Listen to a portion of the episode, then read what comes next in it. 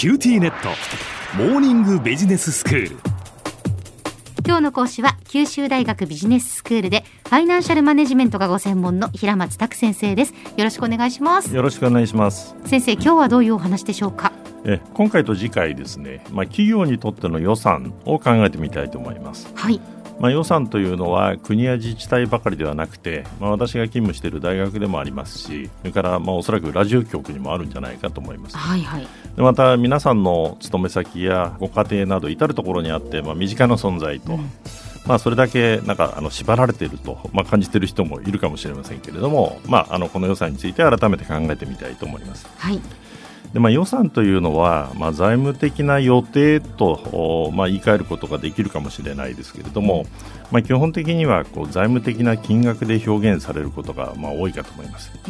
まあ、何をどれだけ購入するといった形で数量的なこう裏付けを伴っていたりするということもあると思います。はい比較的多くの人はですね予算といった場合に支出の限度っていうことがこう頭に浮かぶんじゃないかと、まあ、そういうふうに思うんですけれども。その予算の範囲内でっていうことですか？まあ、ですから、まあ、予算というとこれ以上は支出できないと、うんうんうんうん。まあ、そういうふうに思い浮かべる人もいるんじゃないかと思うんですけど、はい。まあ、予算というのは必ずしもその支出に関わるものばかりではないんですね。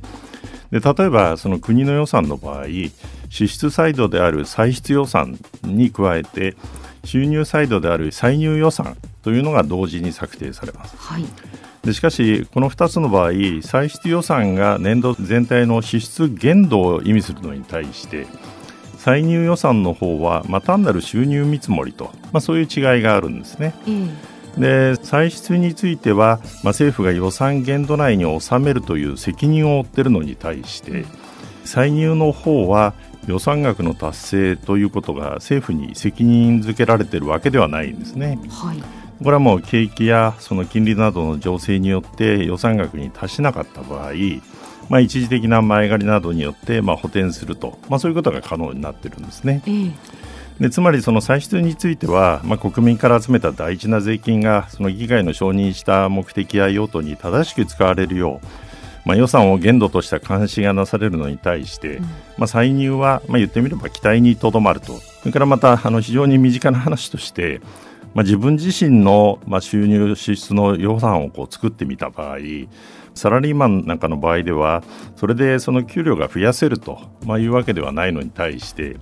まあ、支出の方は、まあ、なんとかこう無駄遣いをまあ減らそうと、まあ、そういう努力をすれば、えー多少効果があるかもしれないと、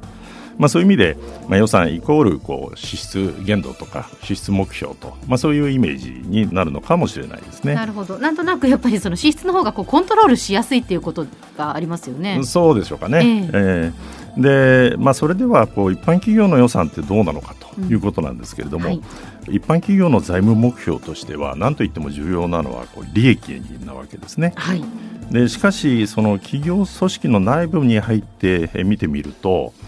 その部署によってこう設定される予算上の目標っていうのは、まあ、随分異なってきます。例えばその営業関連の部門では利益ということではなくて、まあ、収益売上の目標、まあ、これが課されているケースが多くてで逆にその製造部門とかあるいはその管理部門では、まあ、費用支出の目標が設定されている傾向があろうかと思います。はいで中にはまあそうした財務的な目標金額ではなくて、まあ、ラジオ局そうか分かりませんけれどもその徴収率と、まあ、いったようなその数量的な目標が課されているケースもあろうかと思うんですね。でまた一方でその事業本部とか何々カンパニーとまあ言われるようなところでは利益またはこう投下資本あたりの利益まあこういうものが目標とされてたりするわけですね。でじゃあこうした違いが生じているのはなぜなのかと、まあ、いうことになるわけですけれども、まあ、それはですねそもそも予算は企業組織にとって、えー必ずしもその目的そのものではなくてあくまでその戦略を実行するためのツールだからということなんですね。ええで、まあ、企業はその目的を実現するために、まあ、戦略を立ててそれを実行するために、まあ、組織の在り方をこういろいろ見直すわけですね。その見直しを行った上で、まあ、そうしてできた組織の各部署がそれぞれの機能を発揮して戦略の実行に貢献するよう促すためのツールが、まあ、予算というわけで。で各部署にはそれぞれの機能がまあフルに発揮されるように予算上の目標がこう与えられると。例えばあの同じ営業部門でも決められた販売価格決められた反則費や決められた人件費の下で売上を最大化しろと、まあ、そういう目標が与えられている場合と、うん、それから一定の仕入れ価格の下で、まあ、販売価格や販売費人件費をまあ自由に増減させて利益を最大化しろと。こういう目標が与えられている場合えーまあ、こういったその両方があり得るわけですね、えー、でそれでどちらの目標が望ましいかと。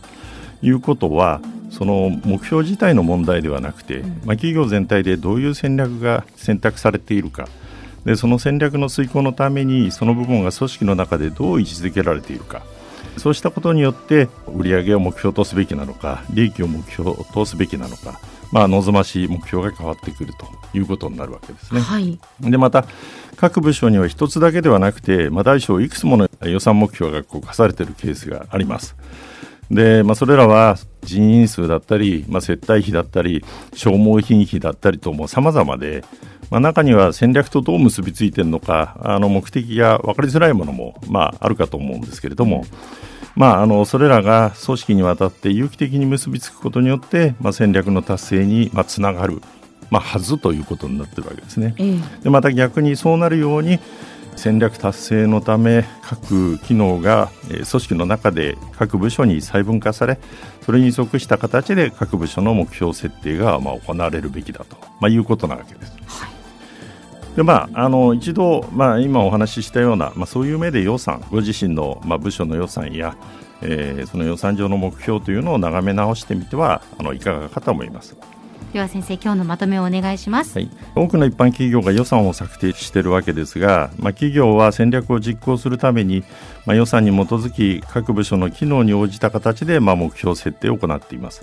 でそして各部署がそれらの目標達成に努力をすることで、まあ、企業の目的の実現につながる、まあ、戦略の実行ということが図られるわけです。まあ、予算の持つ意味を、まあ、今一度見直してみるのも有用かもしれません。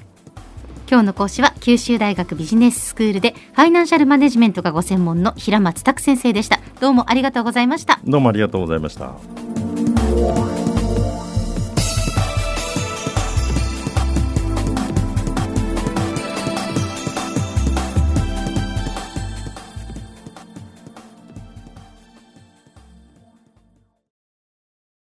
QTnet。私を捨てて他に乗り換えるの？君は僕には高嶺の花すぎたんだ。それに彼女はありのままの俺をそのまま受け入れてくれるって。今お使いのスマホそのままで。乗り換えるなら QT モバイル